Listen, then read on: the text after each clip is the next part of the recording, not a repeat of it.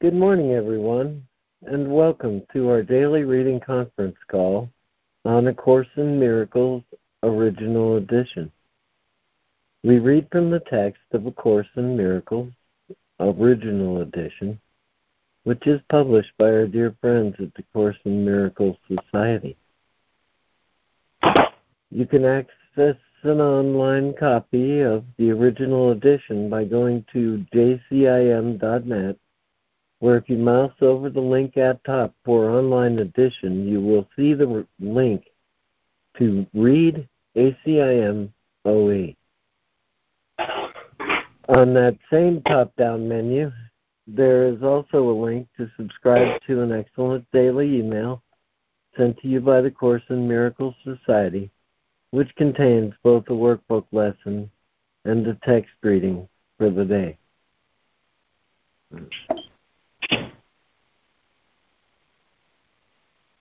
All right, my name is LeMoyne Castle, and this call happens for and with you every weekday morning, Monday through Friday, from about 9:15 a.m. Eastern Time.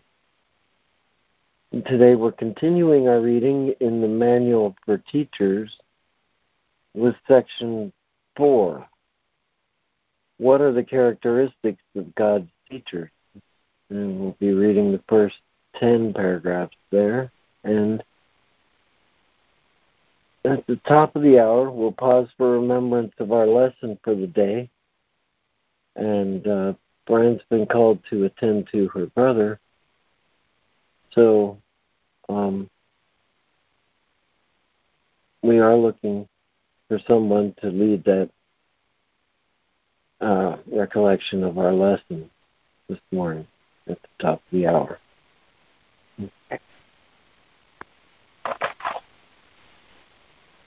Let's see.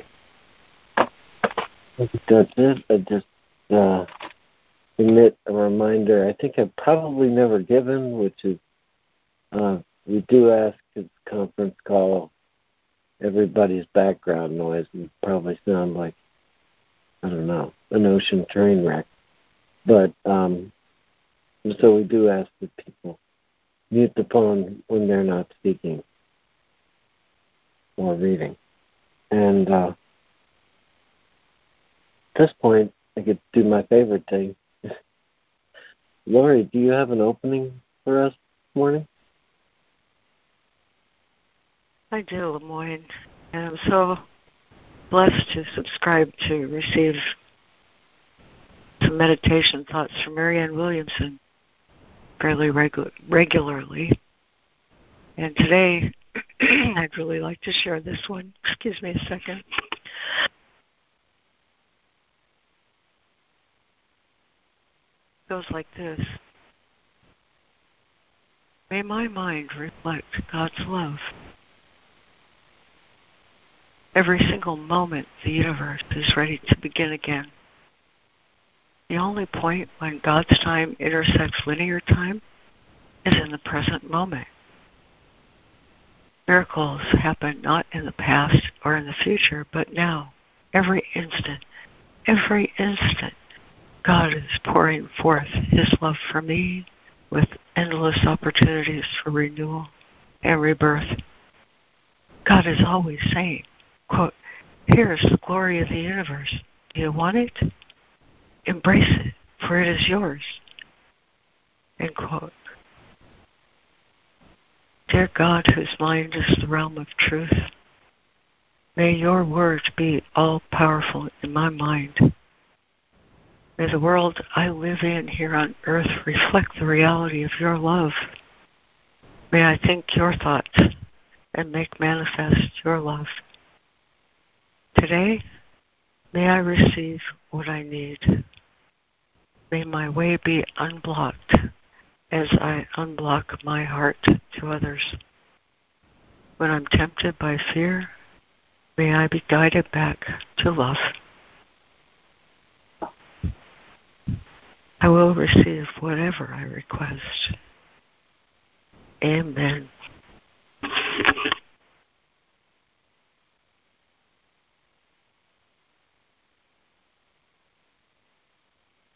Thank you, Lori.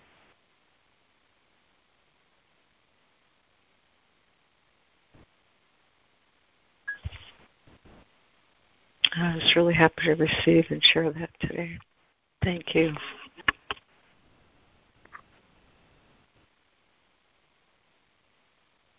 Okay, well, this morning I have with us and reading, I have Lori, Jennifer, um, and Karen, and Jessica. Excuse me. And with us and listening, I have Robin Marie, uh, Judy, and Harrison. Is there anyone else who's joined the call and would like to say good morning or join the reading list? Uh, good morning, good morning. It's Lana. Um, good morning, everyone. Uh, I'll be listening this morning. Oh, great. Thank you. Welcome, Lana. Thank you. Oh, I'm so glad you're here.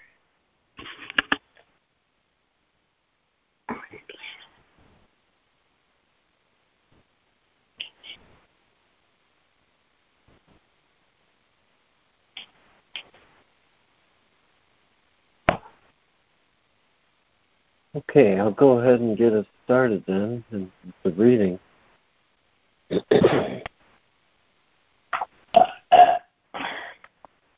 in the manual for teachers, um,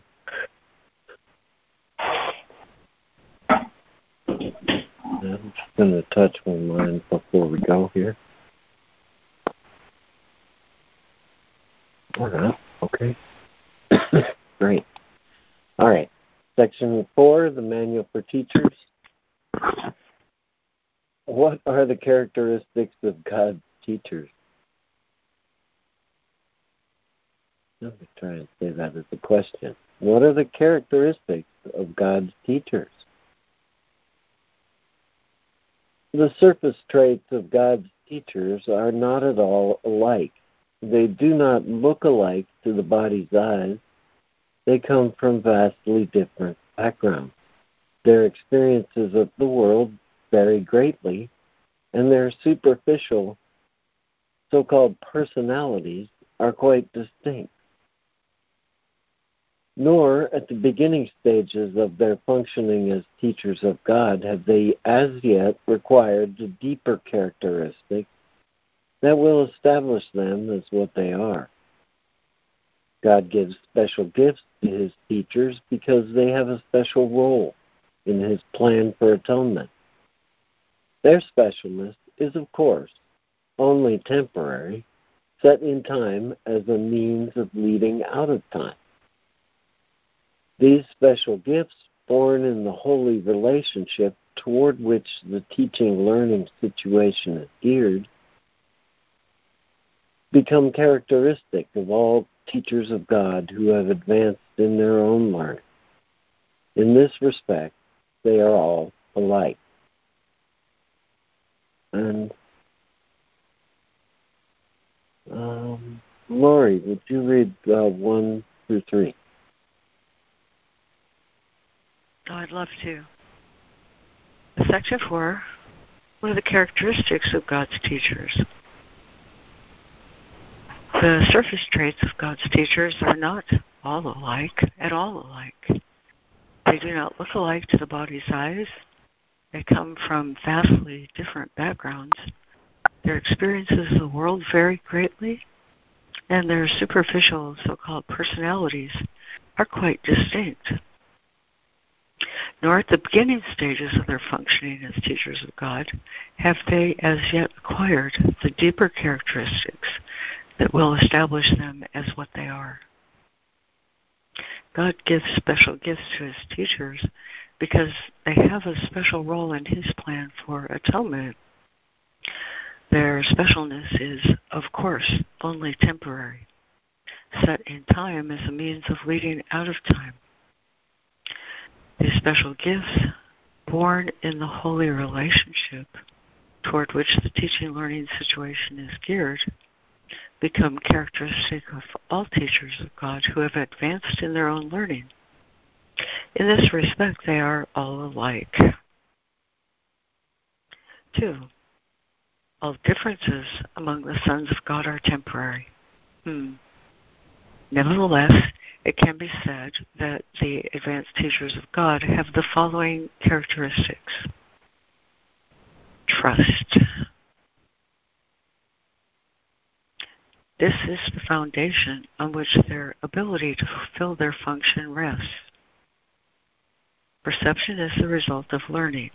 In fact, perception is learning because cause and effect are never separated. The teachers of God have trust in the world because they have learned it is not governed by the laws the world made up.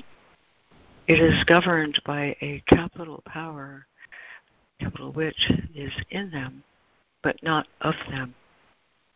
It is this power that keeps all things safe. It is through this power that the teachers of God look on a forgiven world.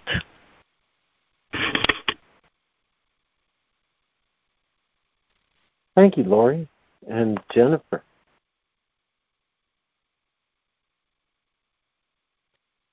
Okay. Uh, trust. Three. Okay, I pick up at three, correct?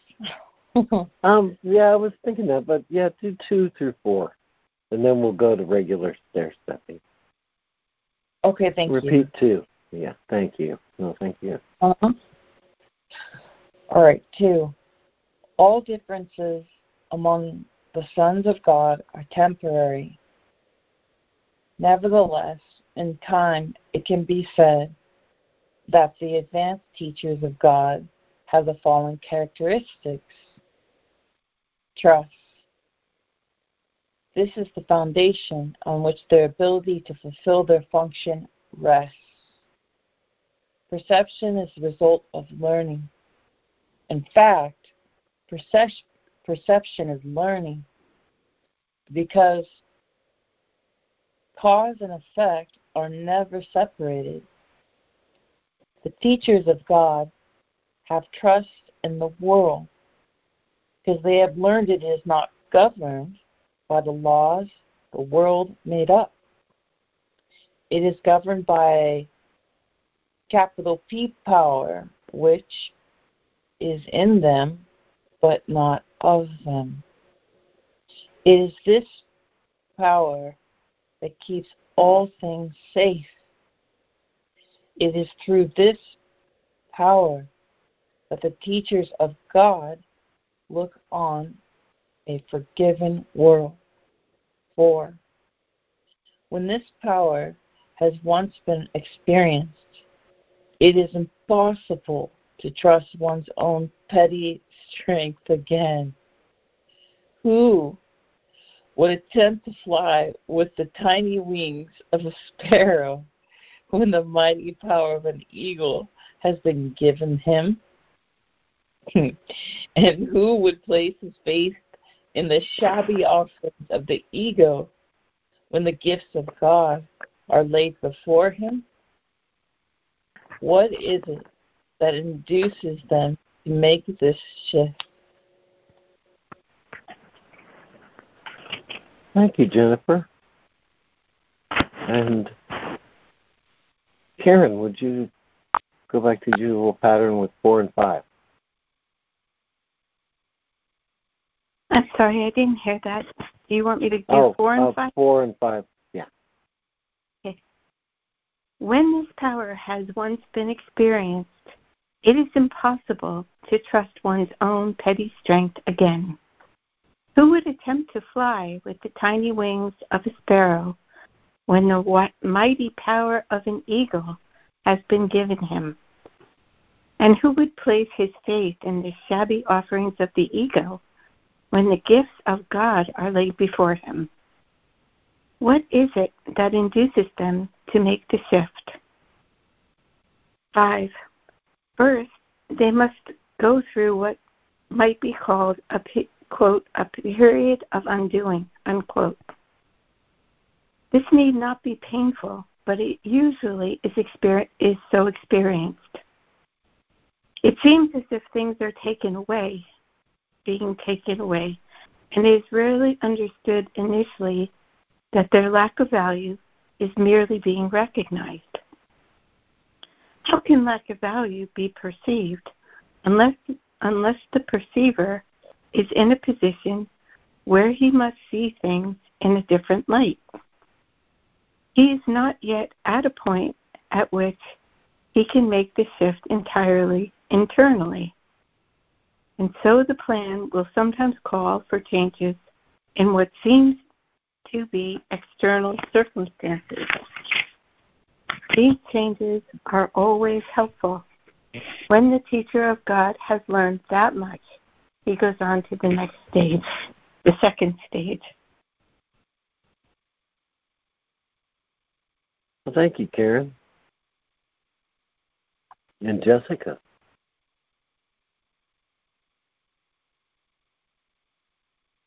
Uh, five. Uh, maybe I'll read the the previous sentence. What is it that induces them to make the shift?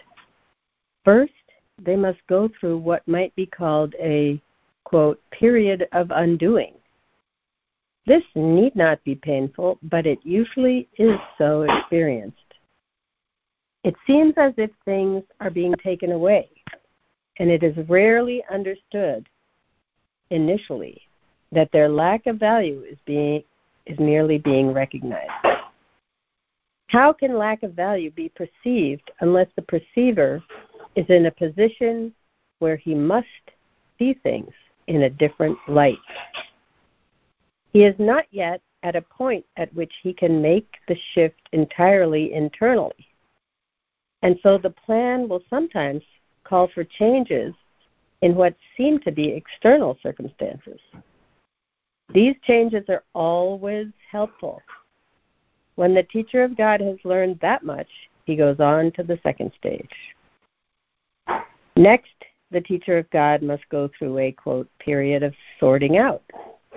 This is always somewhat difficult because, having learned that the stages in his life are always helpful, he must now decide all things on the basis of whether they increase the helpfulness or hamper it he will find that many, if not most of the things he valued before, will merely hinder his ability to transfer what he has learned to new situations as they arise. Because he has valued what is really valueless, he will not generalize the lesson for fear of loss and sacrifice.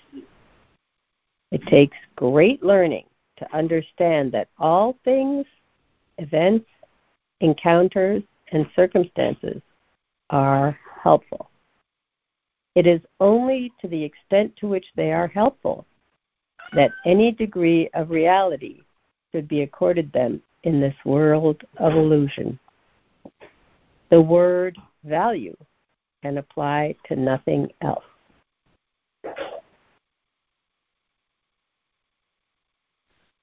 Well, thank you, Jessica. And is there a, a new reader for uh, paragraph six and seven?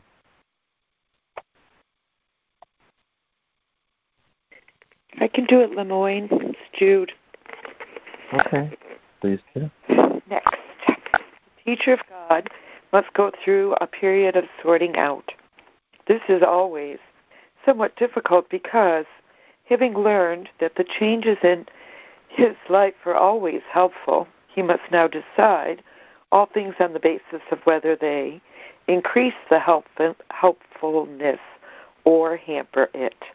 He will find that many, if not most, of the things he valued before will merely hinder his ability to transfer what he has learned to new situations as they arise. Because he has valued what is really valueless, he will not generalize the lessons for fear of loss and sacrifice. It takes great learning to, capital, understand that all things, all events, all encounters, and all circumstances are helpful. It is only to the extent to which they are helpful that any degree of reality should be according accorded them in this world of illusion the world, quote, value, unquote, can apply to nothing else. Okay? The third stage through which the teacher of God must go can be called a period of relinquishment. If this is interpreted as giving up the desirable, it will engender enormous conflict. Few teachers of God escape this distress entirely. There is, however, no point in sorting out the valuable from the valueless unless the next obvious step is taken. The third step is rarely, if ever, begun until the second step is complete. Therefore, the period of overlap is apt to be one in which the teacher of God feels called upon to sacrifice his own best interests on behalf of truth. He has not yet realized as yet how wholly impossible such a demand would be. He could learn this only as he actually does give up the valueless. Though this he learns, through this he learns that where he anticipated grief, he finds a happy lightheartedness instead. Where he thought something was asked of him, he finds a gift bestowed on him. Love this stuff. Thank you.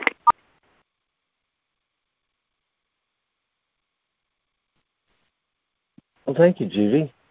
And is there another new reader for seven and eight?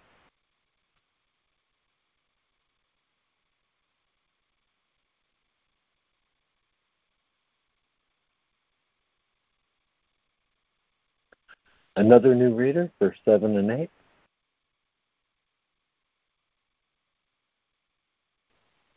Hi, I could try. I'm in a different edition. This is Sarah, but and so I'm not sure if it'll be quite the same.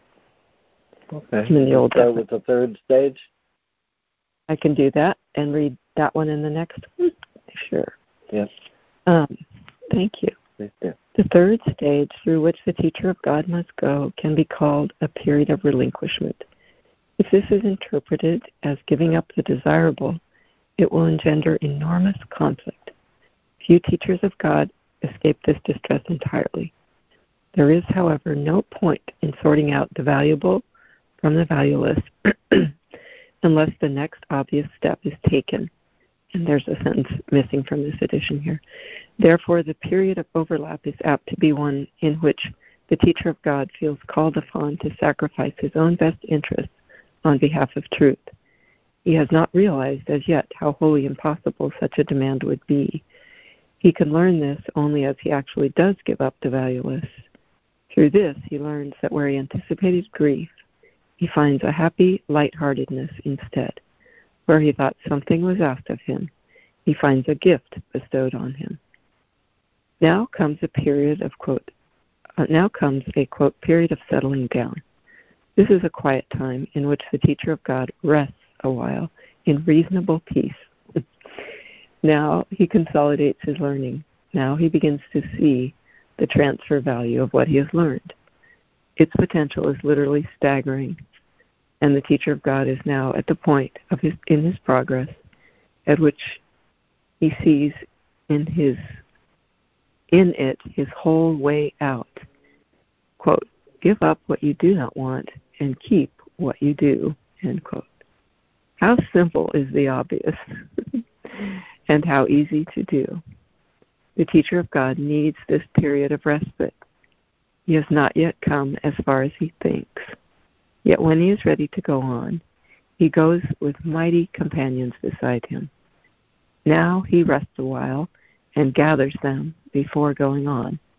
He will not go on from here alone. Is that where I stop? Yeah, that's, that's perfect there. Even noting the Thanks. Um, and uh, yeah, that was the only difference, far as I can tell. Is there another new reader for 8 and 9?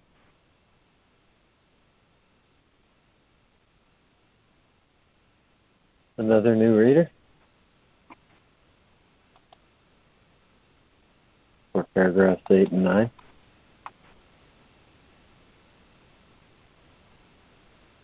Okay, back to you, Lori.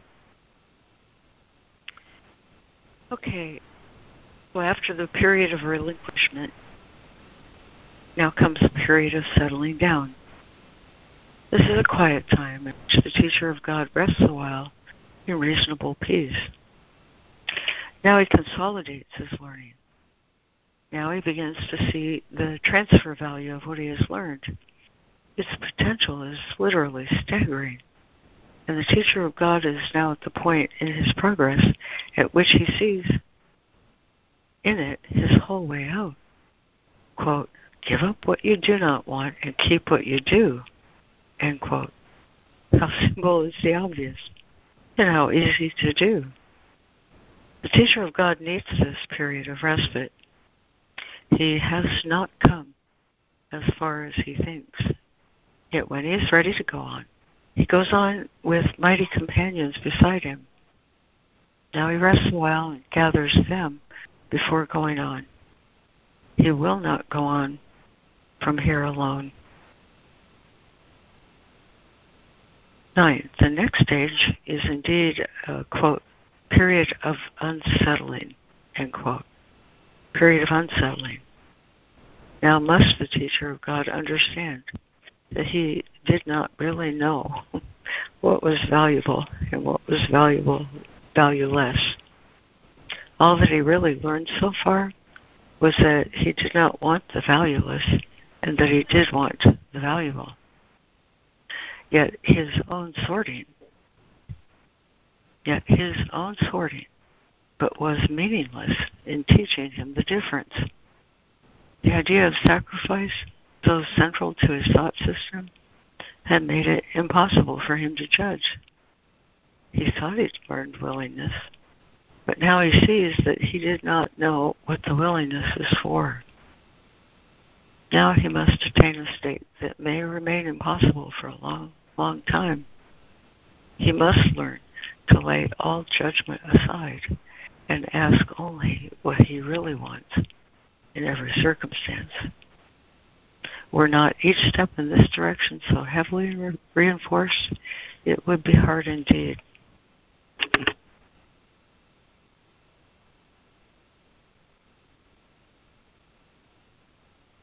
Thank you, Lori. And Jennifer. Nine. The next stage is indeed a, a quote unquote period of unsettling.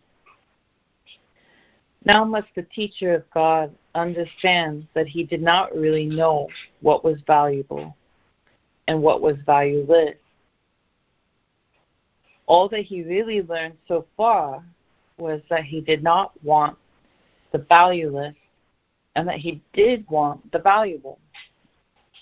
Yet his own sorting out was meaningless in teaching him the difference.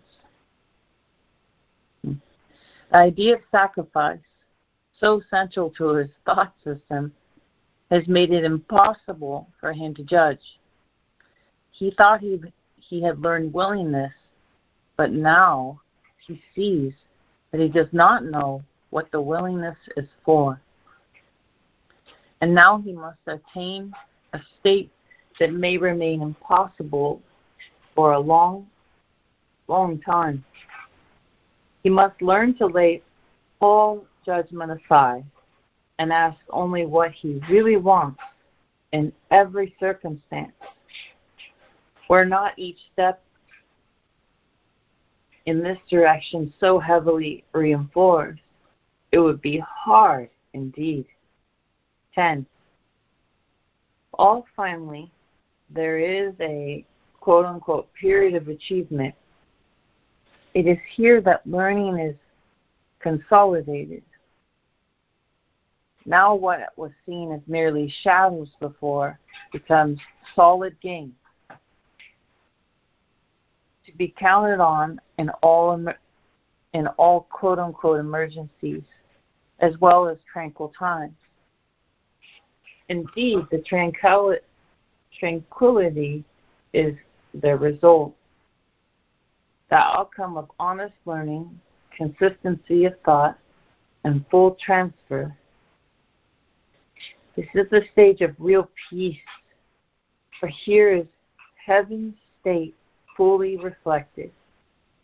From here, the way to heaven is open and easy. In fact, it is here. Who would go, who would quote unquote go anywhere if peace of mind is already complete? And who would seek to change tranquility for something more desirable? What could be more desirable than this?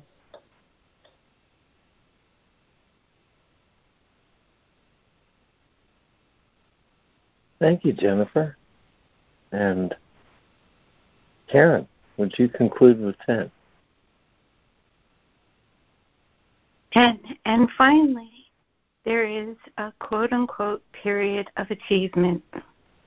It is here that learning is consolidated. Now, what was seen as merely shadows before becomes solid gains to be counted on in all quote unquote emergencies, as well as tranquil times. Indeed, the tranquility is their result, the outcome of honest learning, consistency of thought, and full transfer. This is the stage of real peace, where here is heaven's state fully reflected. From here, the way to heaven is open and easy. In fact, it is here who would quote unquote go anywhere if peace of mind is already complete? And who would seek to change tranquility for something more desirable? What could be more desirable than this?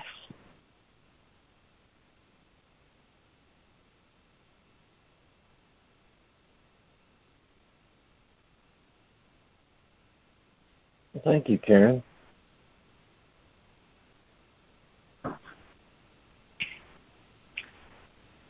and we have we have a few minutes before the top of the hour, so uh, I'll ask again if there's anyone who would like to volunteer to read to to lead today's lesson, 339, and uh, anyway, let's do do that right here.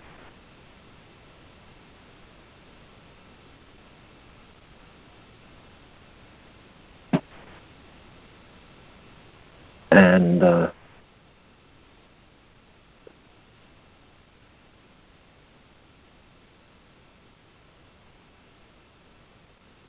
I think there's one thing to say, which is uh, hmm, which is interesting, that it doesn't talk about trust really in anything and uh, doesn't really even say trust in God. And I think what occurred to me when I was about to spoke to speak on it was to look at trust here is listed as a characteristic of God's teacher which, though maybe appearing different than the way the world is, it is something that is intended for everyone and to be shared. And so this trust is not a trust in something outside yourself that he is speaking of here. Well, I mean, it's not just that. It's not best described as that because this is something internal. You see an external, there's an internal, and the trust exists within. And uh, just wanted to make that point. Was planned, but that's what came out. So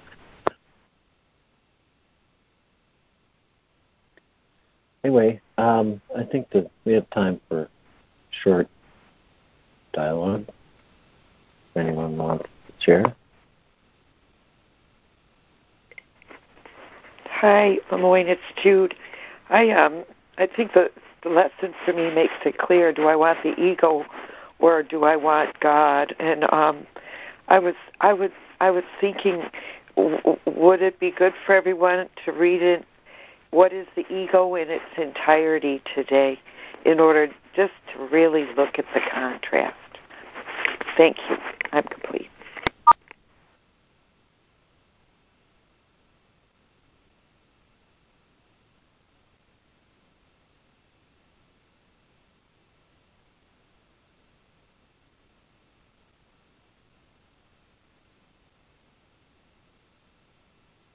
Okay. Well,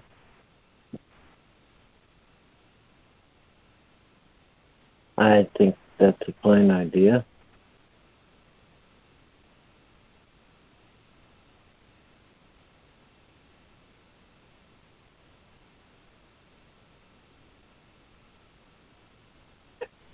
And uh,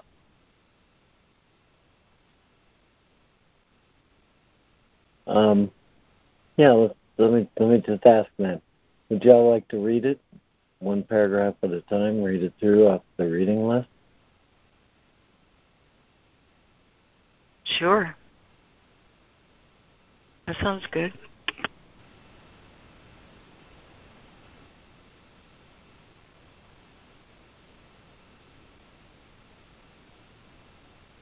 Okay, well, I'm not getting any objections, so um, I'm going to just pick up where the reading list left off, and we'll read What is the Ego, which appears in the text, or sorry, in the workbook before lesson, or after lesson 330, before 331.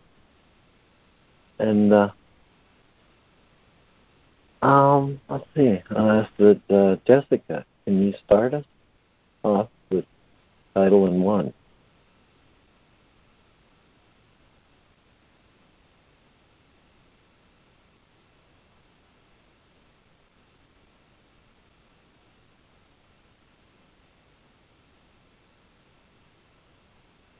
Okay. Well, um, I'll turn to you, Judy. Turn to you next. Would you read title and one, Judy? Am I next? Okay, here we go. What is the ego? The ego is idolatry, the sign of limited and separated self, born in a body, doomed to suffer and to end its life in death. It is the will that sees the capital will of God as enemy and takes a form in which it is denied. The ego is the quote proof, unquote, that strength is weak and love is fearful. Life is really death, and what opposes God alone is true.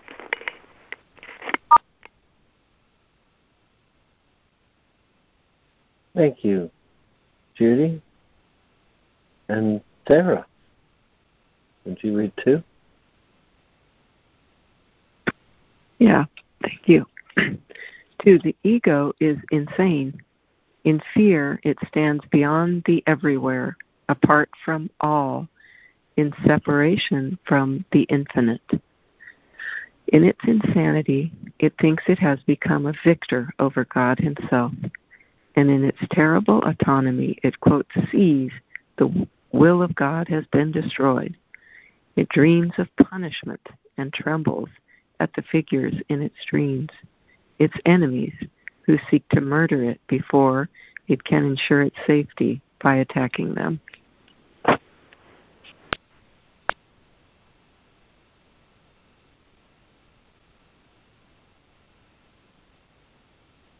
Well, thank you, Sarah.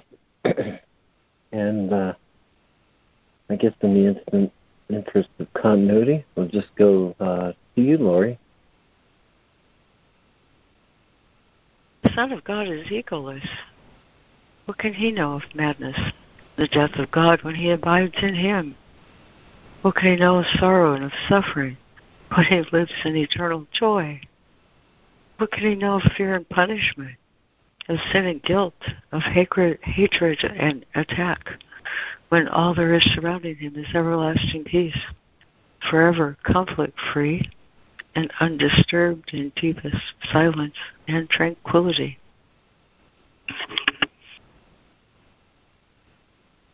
Thank you, Lori. Jennifer? For to know reality is not to see the ego and its thoughts, its works, its acts, its laws, and its beliefs, its dreams, its hopes, its plans for its salvation, and the cost belief in its in, in it entails. In suffering, the price for faith in it is so immense that crucifixion of the Son of God is offered daily at its darkened shrine, and blood must flow before the altar where its sickly followers followers prepare, mm-hmm. prepare to die.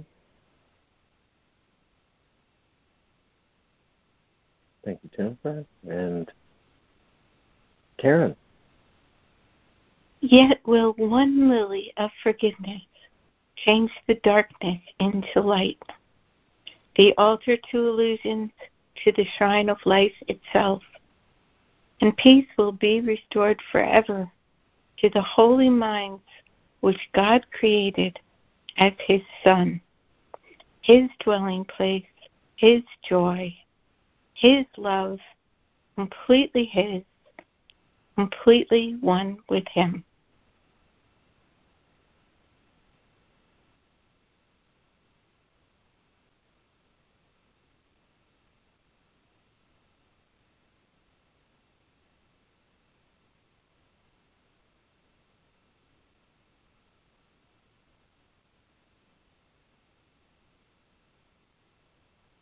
Thank you all. And, uh, well, I'll ask one more time. Is there a volunteer to lead us in lesson 339? I will receive whatever I request.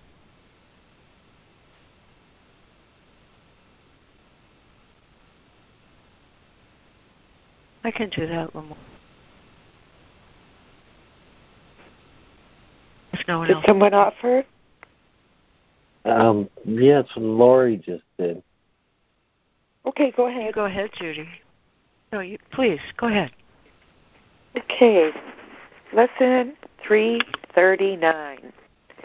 I will receive whatever I request. No one desires pain, but he can think that pain is pleasure.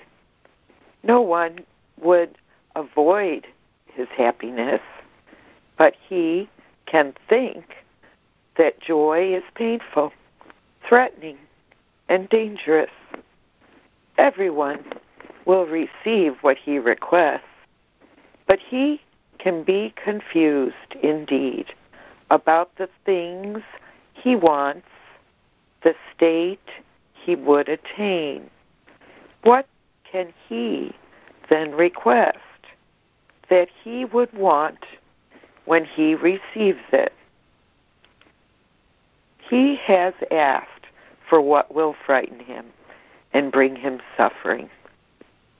Let us resolve today to ask for what we really want, and only this, that we may spend this day in fearlessness, without confusing pain with joy or fear with love. Holy Father, this is capital your day. It is a day in which I would do nothing by myself, but hear your voice in everything I do, requesting only what you offer me, accepting only thoughts you share with me. Amen. I will receive whatever I request. Take five minutes silence.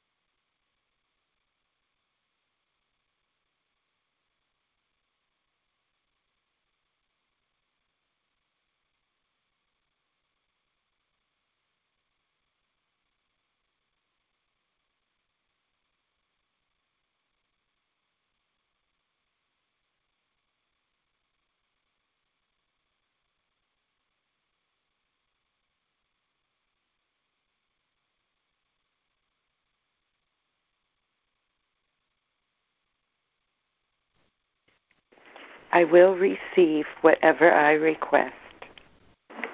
Amen.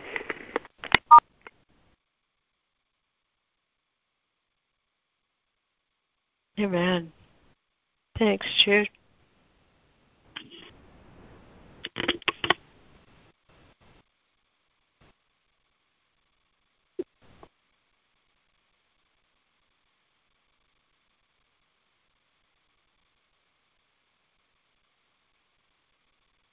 Thank you, Judy.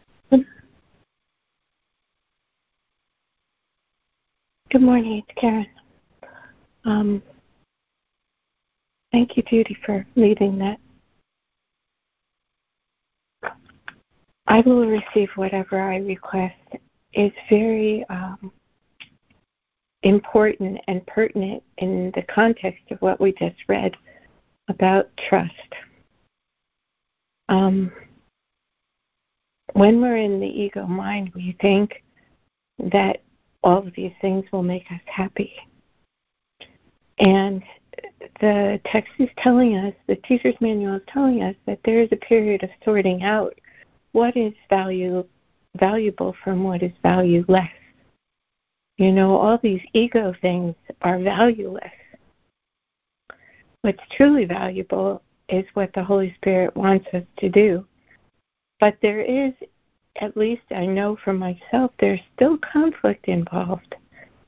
You know, there is still conflict involved in the belief in, of sacrifice because the ego has believed forever that, you know, certain things are its right and will make it happy. Um, I know it's silly, but for myself, I know, you know, just as a, a really dumb example would be sugar. I like sugar. My ego loves sugar. Sugar is bad for me, and I know it's bad for me, but according to the world, you know, above, beyond the world, sugar doesn't mean anything. It's an illusion, of course but in the context of the world and the health of the body, et cetera, et cetera, it feels like a sacrifice. And I, I know there are deeper and more meaningful examples than that one. But it says fear of loss and sacrifice um, are the things that we value before that hinder our ability to transfer what we learn to new situations as they arise. In this period of sorting out all things, events, encounters, and circumstances, we want to only keep what's helpful, only to the extent which they are helpful, that any degree of reality should be accorded them in this world of illusion, and value can apply to nothing else. And that's basically what this lesson is saying. I will receive whatever I request. My ego thinks that joy is painful, that it is threatening and dangerous, um, and that God's will will bring me suffering. But I want to give this over to God, and I want only what God wants me to have in my higher self. I will receive whatever I request. I want the Holy Spirit to eradicate all those ego desires so I'm not in conflict anymore. So I can just be in complete openness and willingness. Even to the very subtle extent that sometimes my ego tells me, you know, my control issues are spiritual, but they're not, you know, because I think I, I have to do this, this, and this in a certain way because that's spiritual. But the Holy Spirit says, don't listen to the ego voice at all. Be open, be sensitive, be receptive in every moment, and I will tell you what to do. And that's really kind of like a, a big stretch from where I, I I'm on automatic pilot most of the time. That's enough for me. Thank you. I'm complete.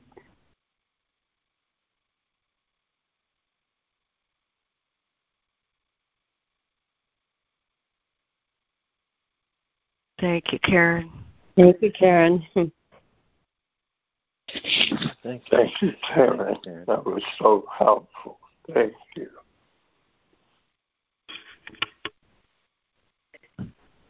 Hi, this is Jessica. Go ahead. If uh, no, no, anyone I was else just wants. thanking her. Okay. Yeah. I just want to give anyone a chance who wants to thank Karen. Um, so, you know, this this section is really reassuring to me because there are three times that I'm trying to get back to it now. Somebody's in my house. I got distracted. I think I missed a call to read, but sorry. Anyway, um, before the period is settling down, there's um, there's a period of undoing. This need not be painful, but usually is. Then there's um, a period of sorting out. This is always somewhat difficult because, and so on. Then comes the stage period of relinquishment. If this is interpreted as giving up the desirable, it would engender, engender enormous conflict. So there's three periods that are challenging, let's say, you know, if they're perceived one way. And apparently, according to what he's telling us, most or many people do. And I can say that this has been true for me, and I've I've definitely, you know, I've listened to a lot of Ken Wapnick recordings, and he's very much, you know, um, this is not a, a course for the faint of heart because the letting go, the giving up, the uh, you know, then of course there's the settling down, but um, and you know, I think one can go through these different phases more than once, but um, you know, I, I experience it as somewhat frightening to uh, give up things or to think I'm giving up things when, in fact, uh, as he tells us, we're not really giving anything up. We're, we're getting wonderful, beautiful peace and joy. But it does feel like, oh no, I can't have this anymore. Uh, I have to let go of that, and I, uh, you know, I have to simplify and relinquish and all that stuff. And after a lifetime of being told that having things and getting things is what life is about, and the more you get them, the more happier you'll be, or the more successful you'll be, or or any of that stuff. I mean, I don't believe it, and I never really did, but it still operates in my ego mind uh, in the ego mind when I allow it to take precedence uh, for any period of time. And so that's the conflict that comes up. And, you know, I know there isn't really a conflict because I am I am not really here and I'm really in in the heart of God at all times in peace and joy. But the illusion is here and um, so so these different phases definitely bring up for me a lot of tearfulness. And some of the tearfulness is about the oh, I'm giving up my identity. I'm giving up this this um, construct of my personality slash my um, my personality um, image quote unquote image of who I am that I've sort of cultivated in different ways and and I don't need it and it's not really valuable. But the, it, it's a conflict because I thought it was. I thought it was that for a long time and so I'm giving that up and at the same time the tearfulness is about I know this is true. I know that the truth of what awaits me and what is within me and what is what I am within is so much more beautiful and so much more satisfying. And and that brings up tears tears of joy and tears of reunion. Um, so it's a it can be a very emotional um, process at least for me. I'm complete.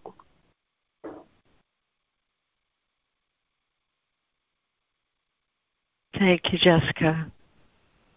That um, seems like some deep looking within um, fruit. I'm glad you shared it. I'm complete. Thank you, Jessica. That was very expansive for my my way of seeing it. Thank you.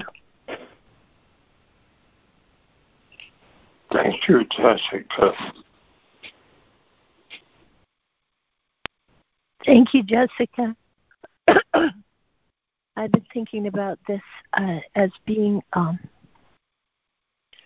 you know, the transition phase that we go through every time we reach a certain age and things change. And if we're willing to allow God what it says to show us what we need and what we don't, then we can fully enter into the next phase that we are in, that we're going to and that we will be in. So this reading makes a lot of sense to me um, because I don't want to be hampered by the old. I don't want to be hampered by, um, you know, where I am not anymore. I want to be fully present now. So thank you.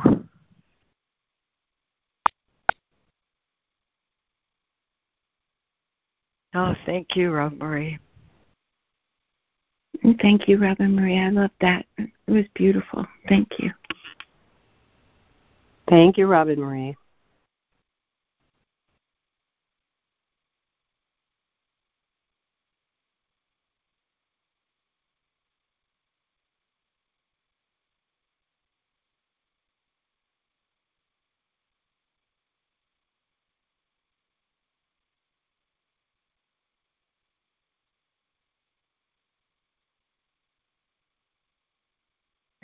I was just thinking it, it is sort of like, you know, everything in nature um, undergoes shedding, like lizards or snakes or I guess snails. I mean, lots of things have to shed and grow something new. And so do we. Thanks.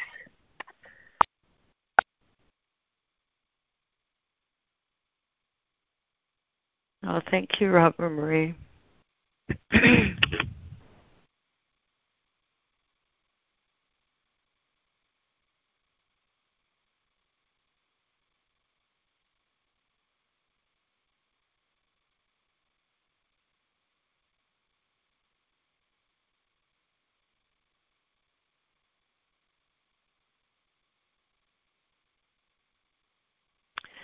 morning, everyone. This is Lori.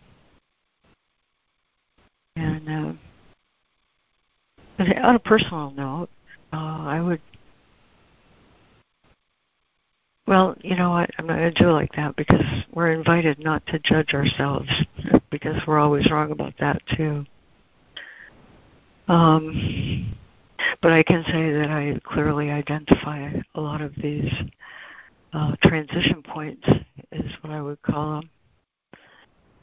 Um, and, and can relate um, to how he describes the experience one has uh, in that aspect of the journey, for sure. Um, that first period of undoing in, in my book, and I use my book not just to read from, but to uh, sort of keep a journal of my own of my own progress. In that first that first period of undoing, I typed in or wrote in the notes of my book uh, that that's the bungee jump. you know that that place you get to in your life where you say sooner or later everybody recognizes there must be a better way. Um, so I call that the bungee jump. I have no idea what's coming next, but I know this is intolerable, so I'll take a leap sort of thing, that period of undoing. Usually experienced as painful, not because the jump is painful, but because everything that led up to that um, choice um, was experienced as painful. A definite, I don't want that. uh, I want something different. Without knowing what the something different is, I'm willing to take a chance. And um, and of course, everything at that point in my life was something I wanted very, very, very badly, but in spite of my best efforts, it wouldn't happen. And uh, and I basically just uh, committed my spirit to God because I was so fed up. But anyway, I'm trying to be lighthearted about this. but you know, um, I think he's telling us that these trans- transition points, uh, like you said, Jessica, uh, are not necessarily lighthearted at first uh, because of the depth of of uh, my lack of understanding. Um, I need to, and here's my favorite word: discover. Discover uh, to uncover um, the truth that's always been there. I have to make my way past a lot of mental blocks uh, that I've set up myself. And um, most of those mental blocks uh, are unclear to me. You know, uh, the only thing I have to guide me is um, this learning to trust the voice. You know, um, the voice that led me to take that bungee jump in the first place is going to um, be there to guide me. The blocks that I've set up in my own way uh, oftentimes um, result in me taking my first step without guidance and discovering that, oops, uh, there's probably a better way to have done that also. And as a consequence of that recognition, um, I'm led into this period of sorting out um, what is going to be valuable and what's going to be valueless. And and along that way um, of discovery and learning to listen to this voice, uh, I come to the realization um, that the more often I opt for listening to the voice and receiving the benefits of learning that way, uh, the more I am willing to relinquish taking that first step on my own. And as a consequence of learning that way through discovery, um, I find that I have been uh, led through a period of sorting. I didn't like wake up one morning and say, "Okay, I'm gonna I'm gonna do some sorting here," like going through the socks drawer. you know, it, it wasn't like that. It was more a, a way of discovery. And there's a poem for that. Uh, Rumi says, "When you start walking on the way, the way appears." And this sorting and relinquishment is very much like that. When I take a step on the way and receive the benefit of trust, that oh yes you know doing it this way um, causes me to experience a consequence I really like um, and it feels peaceful as opposed to doing it the other way uh, I am more often uh, going to fall to my guide rather than my own way. And um, and over the over the course of that, um, there comes, he calls it the period of relinquishment, um, where in my experience it was a sort of, I have no flipping idea what's going on here. Um, I, I know that I step on the way and the way appears, but I don't know what's holding me up here yet. Um, I feel like it's me and my guide, but there's a lot more going on in my life than me and my guide. There's um, my loved ones, there's my circumstances, there's my prior goals and things that um, I had hoped to achieve in my life. There's a lot of stuff that needs to be consolidated here.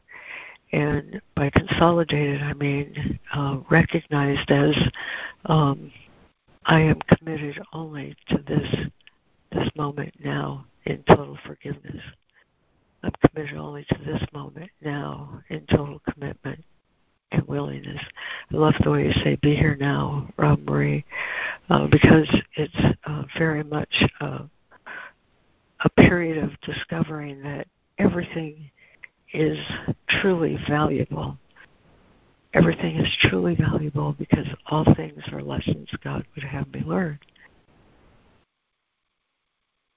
Even the death of a loved one, even um, the loss of a job, even uh, a temporary illness in the body, even the loss of a significant relationship, that everything, not in and of itself, but everything has the potential to enhance my trust and belief and faith in the goodness of the universe.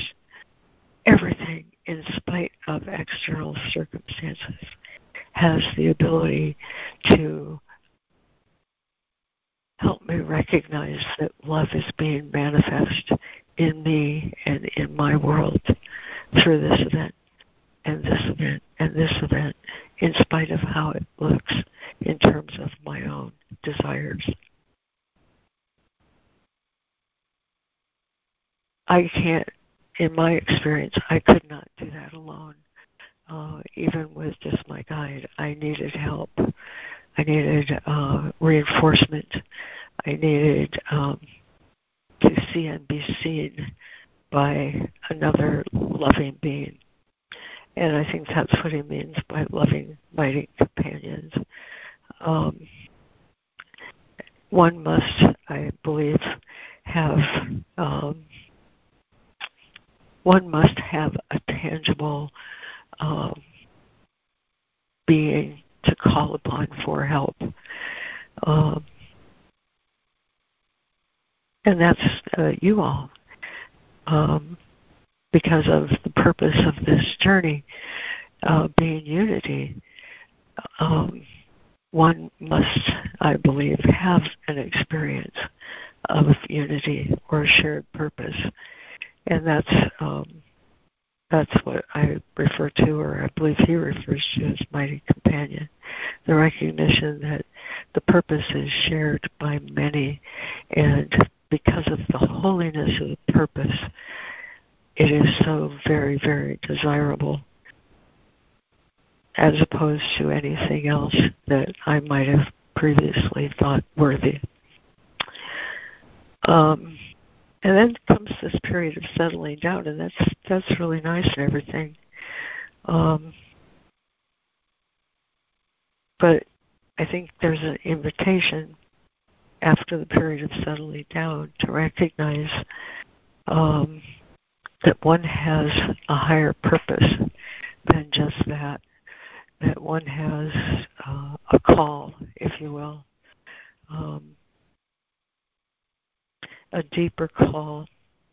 Um, I love the way he talks about about this deeper call in A Course of Love. He calls it uh, the desire, the desire to make the unknown known. There's um, an ever increasing desire uh, to see love manifest in the world. And um, and for that, I think that's where we're at. Lesson 339. I will receive whatever I request. And in this lesson, he, he says, um, hear only the voice, hear only the voice for truth to request what the Voice for Truth is offering. I don't know what that is. I don't know what that is, but I know that I desire it with all my heart and that I believe that the universe is just like Marianne Williamson said said in that opening, the universe is saying, I I gotta wake up my computer so I can read that line again. It was so beautiful. here's the glory of the universe, as if God is saying always, here's the glory of the universe. Do you want it? embrace it for it is yours. And I don't know what that looks like. I don't know what that looks like, but I know that I'm in a position when I request what God wants to offer me.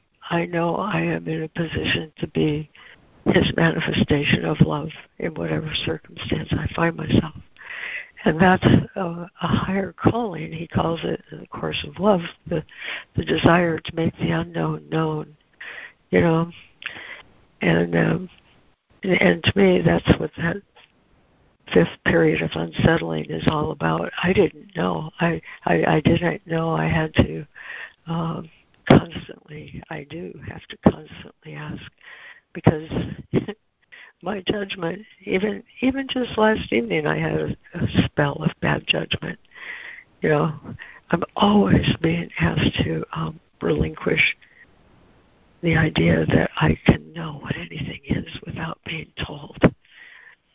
And when I'm listening deeply, it's going to be a manifestation of love in some way that I'll recognize and know, and I will vibrate or resonate with, and my peaceometer will say, Yes, this is it. And it's all good because it's God. And um, and I don't know, I don't know what, what much comes after that, but I know that um, when I resolve those relinquishings of judgment, um, it feels pretty, pretty unified again. So uh, I think it's a beautiful process he describes here, and every achievement is not a personal achievement it's a deeper and deeper reliance upon the the reality in a capital R way. You know, when when I don't know much about trust. I don't know much about trust, but I do know I do know this for a fact that reality is safe and sure and wholly kind to everyone and everything, and that there is no greater love than to accept that and be glad. For love gives everything that makes for happiness.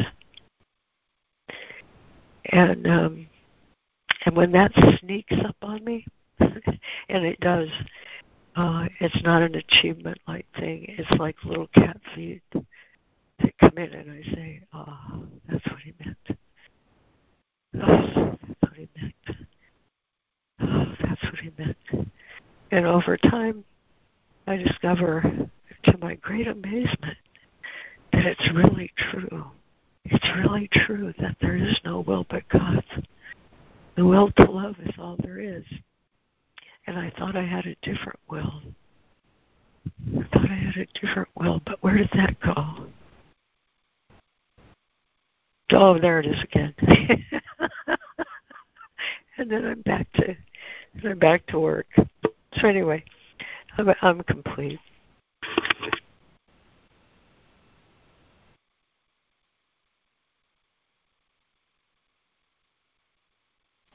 Thank you, Lori. Thank you. Thank you, Lori. Thank Yeah. you, Lori. Nice. Thank you, Lori. Great to be on the call and to get on the call and immediately hear you and um, saying such wonderful and true things. I'm complete.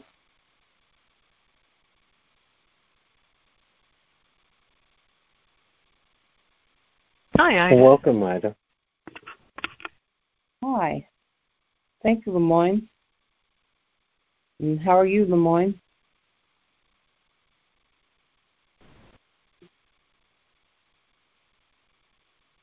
Good morning. This is Sandra.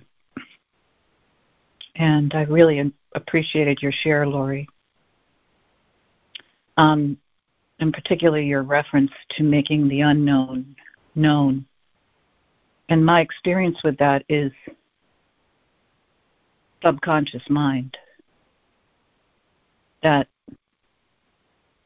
my subconscious mind was programmed and that has to come to the surface. I have to see the programming, the faulty, the mistaken programming that programming was that there was something wrong with me, that I wasn't good enough, that I wasn't very smart, that kind of programming, which, you know, I just came to conclusions from my experience, what I was experiencing, what I was experiencing, and I came to conclusions that were mistaken.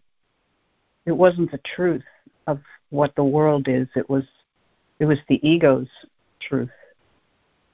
And so the trust that has to happen is I have to trust my relationship with my Holy Spirit, my higher mind, and and use that for guidance instead of the ego.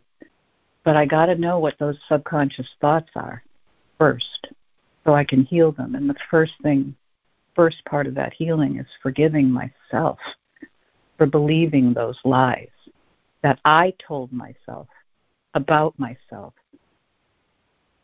that weren't true. It's not how God defines me, it's how my mother defined me, or my brother, or a friend, or I just let the world define who I was. And I have to forgive myself for that. And the reason that it can be painful and threatening is because those patterns are habitual. I'm familiar with the egoic patterns. And now I don't want to be familiar with them. I keep asking the Holy Spirit to please purify this subconscious mind, not only mine, but everybody's. and uh, and that's kind of scary at times because I'm familiar with the subconscious mind. I'm familiar with the ego, and when I try something new, it's it can be a little bit frightening. But the the bottom line is it's it's the gateway to joy. This forgiveness of myself and of everybody who bought into the lies just like I did is the gateway to a new heaven, a new earth. It's the only solution is forgiveness. I'm complete. Well, I really appreciated your share too, Sandra. That's so true about all that buried material. Thank you. Yes, thank you, Sandra. I agree. Thank you. Thank you so much, Sandra.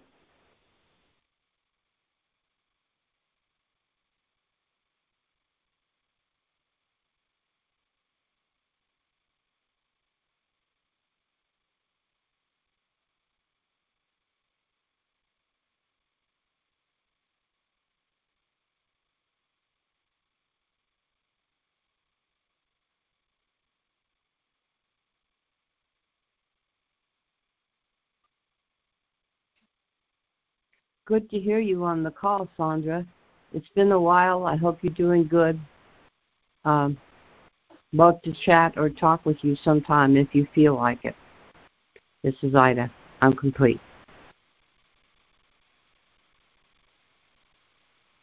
Mm, thanks, Ida. We do miss each other when we're not here, don't we? I know I do too. Thank you.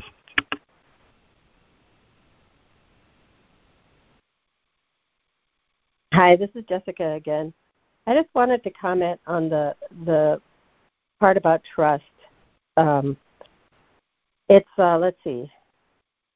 The teachers of God in the middle of the paragraph three. The teachers of God have trust in the world because they have learned it is not governed by the laws the world made up. Um, uh, then it goes on, it's governed by a power which is in them but not of them.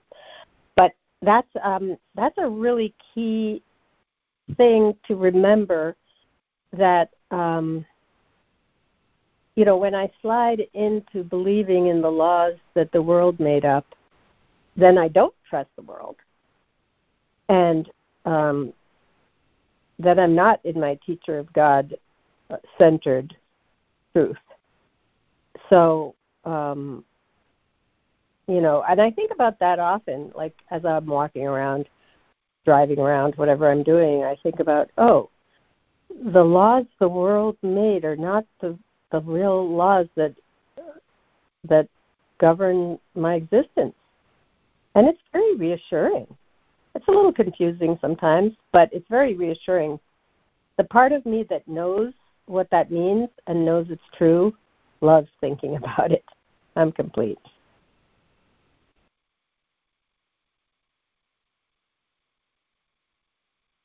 Thank you, Jessica. Oh, thank you. Thank you, Jessica.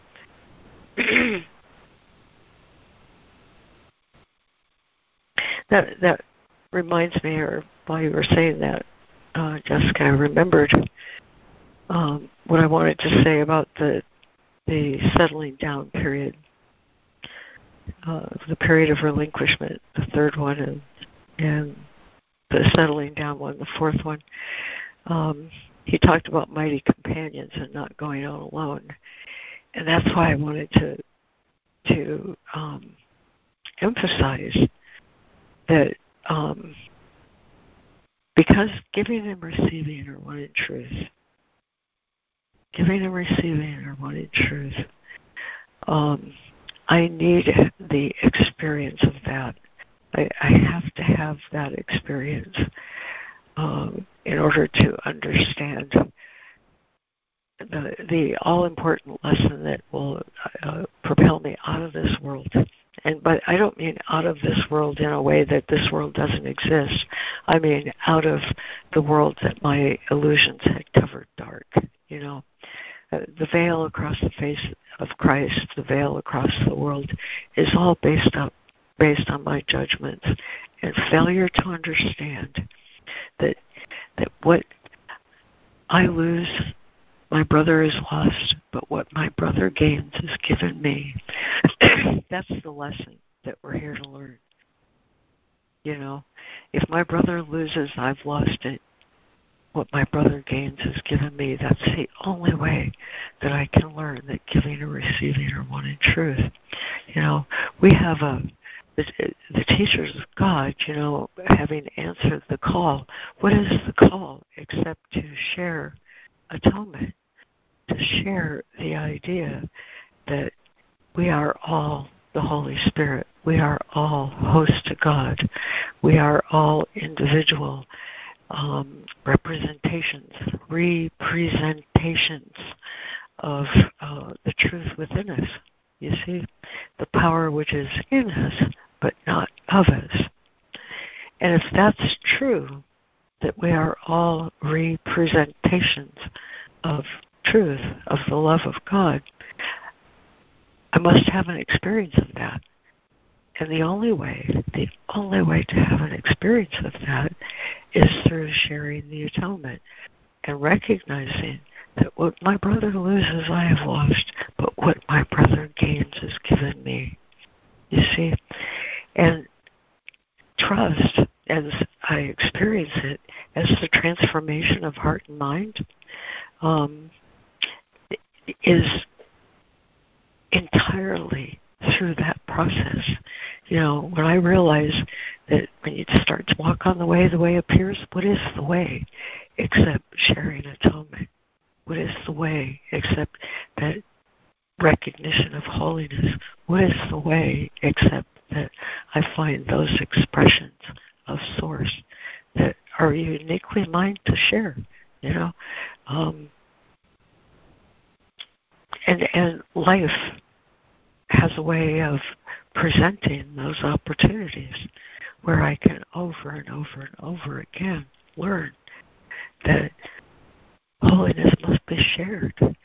Um, and, and through the process of forgiveness, I come to understand that uh, I, who am host to God, you know, um, uh, it's impossible to be host to the ego and host to God. You know, I'm not hostage to the ego, but host to God, and I have to have the experience of giving and receiving, being one in truth, um, for that realization to finally sink in, and um, and trust that that when I seek guidance, the guidance I'm going to receive is going to be guidance that causes both me and the situation to experience unity together. Um, so that's to me that's soar on wings of eagle stuff uh, rather than trusting on my own resources. So anyway, that's that, that's the bottom line, you know. What my brother loses, I have lost. What my brother gains is given me, and uh, that's how I come to understand. I can't give myself my own innocence. You know, I can't do that. Uh, but by sharing atonement, sharing the unity, um, by recognition of the face of Christ, um, where's judgment now? You know, um, judgment is what caused all my problems. so anyway, I'm complete. I'm really glad you opened that up, Jessica.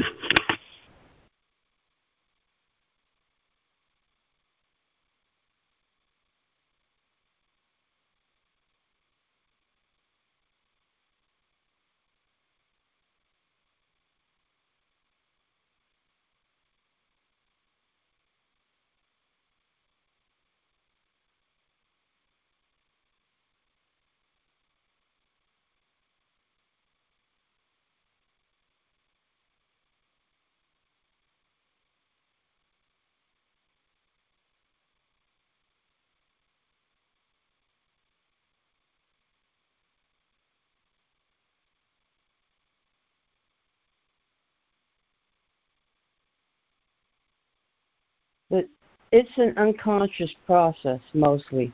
You're talking to me or on the phone? No, honey, on the phone. Okay, okay. Um, the judgment, and it's become more and more conscious as I work with Holy Spirit over the years. Sometimes it seems to happen so fast, so quickly in my mind. I'm not aware of having the judgment. Uh, I might be aware of the feeling that comes from that thought. But I assure you, and perhaps you've had this experience, hopefully, you know, that over the years of studying this course and working with the Holy Spirit and with Jesus, that the judgments have become more conscious. The thoughts have slowed down as I've learned to love myself and to initially accept my thoughts coming from me or through me, even the judgments, that then I can replace them with correct thoughts such as the lesson for the day. I use the lesson for the day a lot. And now I can't even quote it to you. But that's okay. I'll get back to it. Thank you. I'm complete.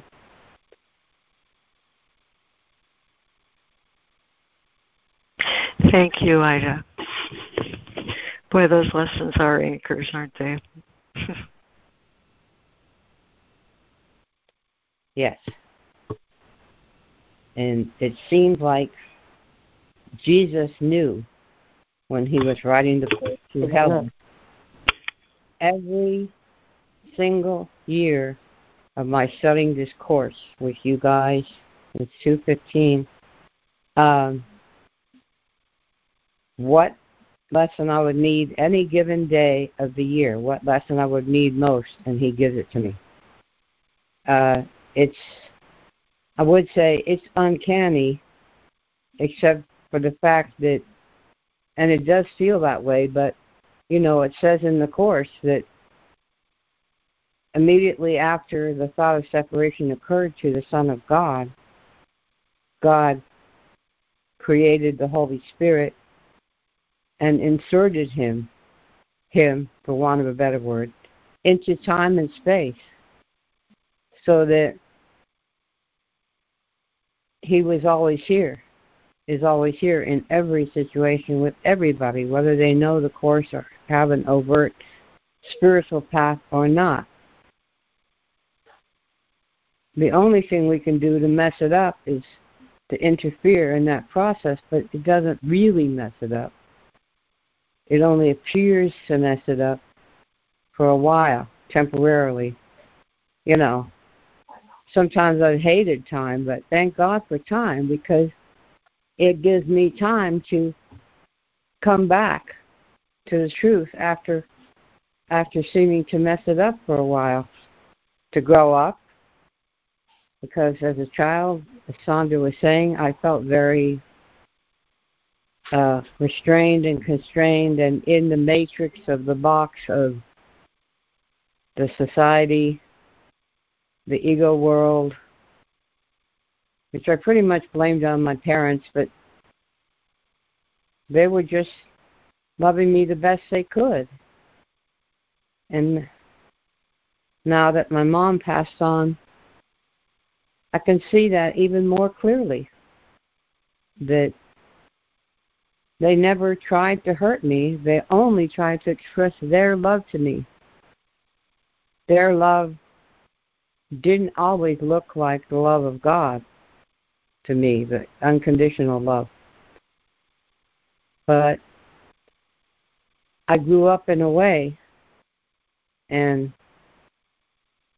to make my own matrix to be a mother of two sons and and to give them the best I could at the time and it was in my twenties and I thought I was a grown up and I knew more than my parents when I was eleven. But when I look back on my twenties when my kids were little I wasn't very mature. If I was I might have been able to save my marriage instead of ending it right? But que sera, sera. You know what I mean? So it's all good. It all works out for the good. He found someone else that was really a good match for him. And I found myself. Thank you. I'm complete.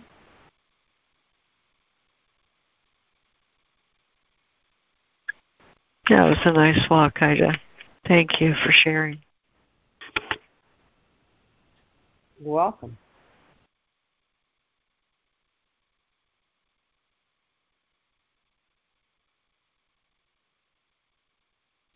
Thank that you was so much, beautiful. that was great. Thank you. Thank you. You're welcome, you guys.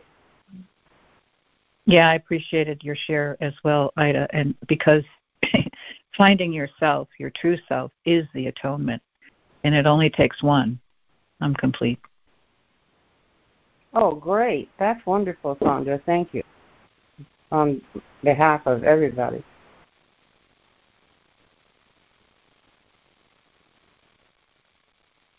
I've never thought of it quite that way before. Finding yourself is the atonement. I really like that. Thank you.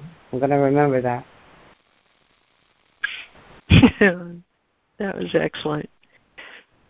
Thank you, Sandra.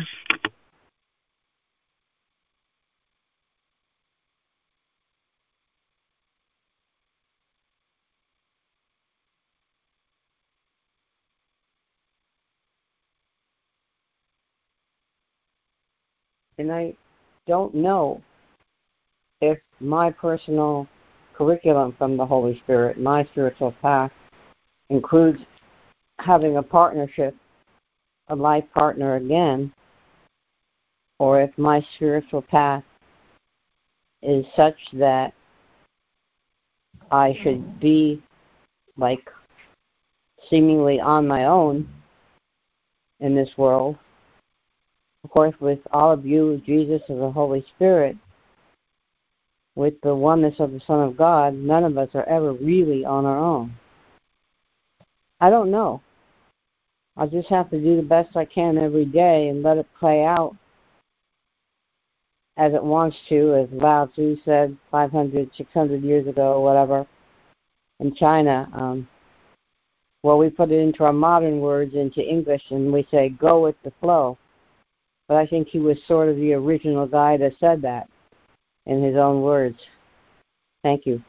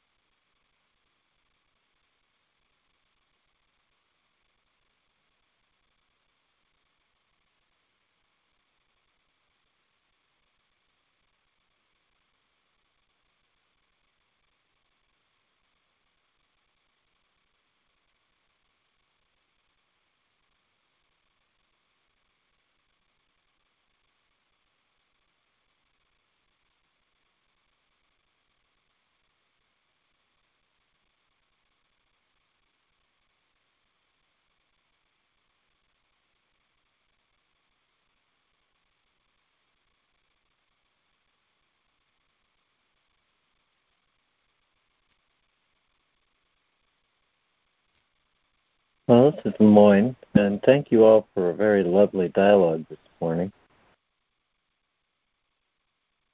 I, I particularly appreciate where uh, where you you uh, Sandra and Ida got to that uh, um, you know atonement's often associated with uh, you know, making reparations or remorse or something.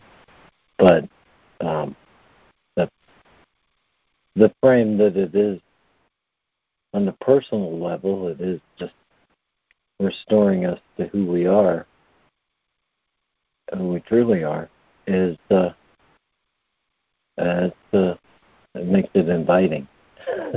That's lovely, and uh, I think it's a really good match because that could be a description of what these stages are um, our uh, return to who we really are. And uh, now I, I kind of find it interesting that that uh, what is the ego? Uh, you know that the ego. What is the the question? What is the ego? Is is uh, so late in this in the series of lessons that it ends up here. But I think, you know, another another frame to look at these stages that are listed today is uh, at least the first few are uh, are the uh, as the relinquishment of idols. You know that the first step it could be when an idol falls. It need not be painful, but it usually is so experienced. and then what do you do with it? And you know, there's at least in the first couple, you can we can return to um, idolatry, if you will, because the ego is idolatry. Uh, that central thought for the lesson says. And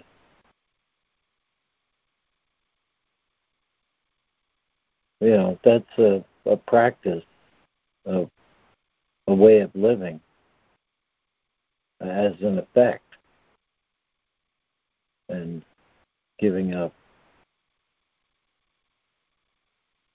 real cause, which must be free, um, for you know compromises that the world seems to demand.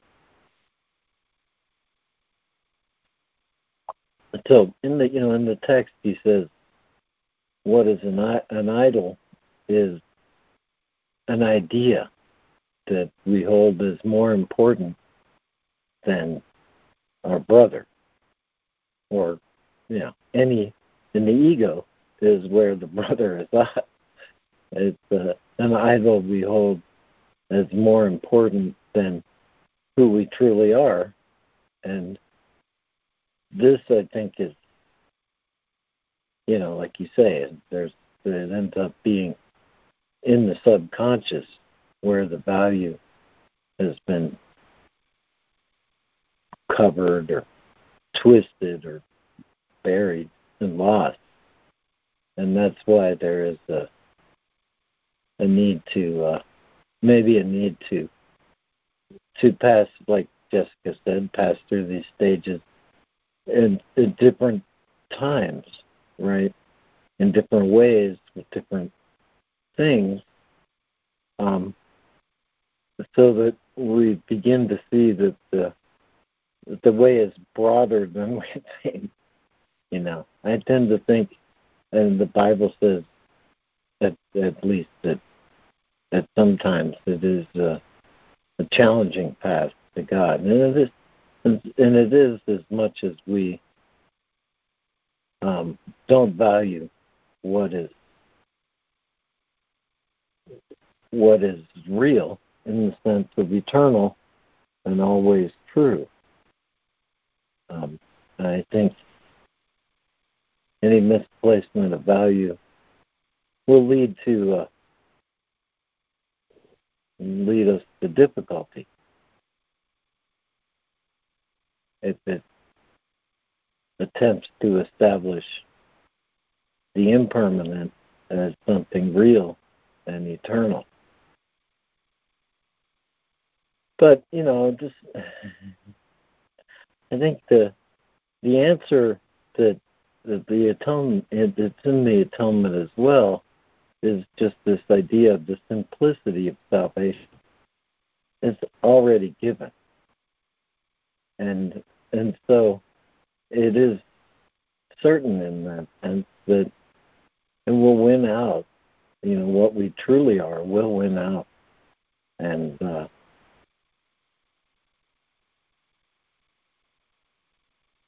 hence the lessons and uh instructions or or just that uh, that that thing where uh, done this to myself goes from being a self judgment to uh, a door to uh, an entirely different view of choice and value and and actually a statement of freedom and uh, I think I'll stop there. That's a good place to stop. It is about choice. As it says in the rules for decision, it's echoed in today's lesson. Yeah. Remind yourself again, the one repeated instruction is choose again what kind of day you would like to have. and uh, that is the, you know,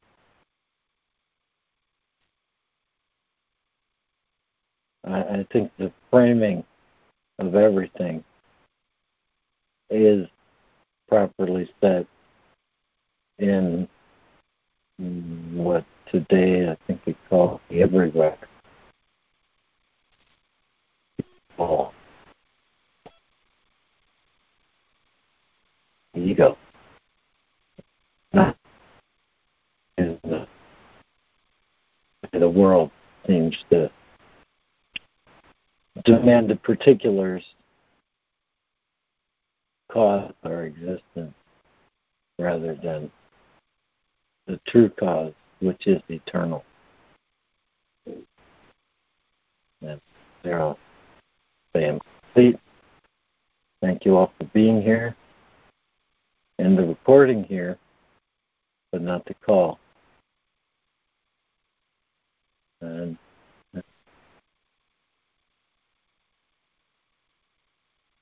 Thank you, LeMoyne. Have a wonderful day. Thank you, LeMoyne. You as well.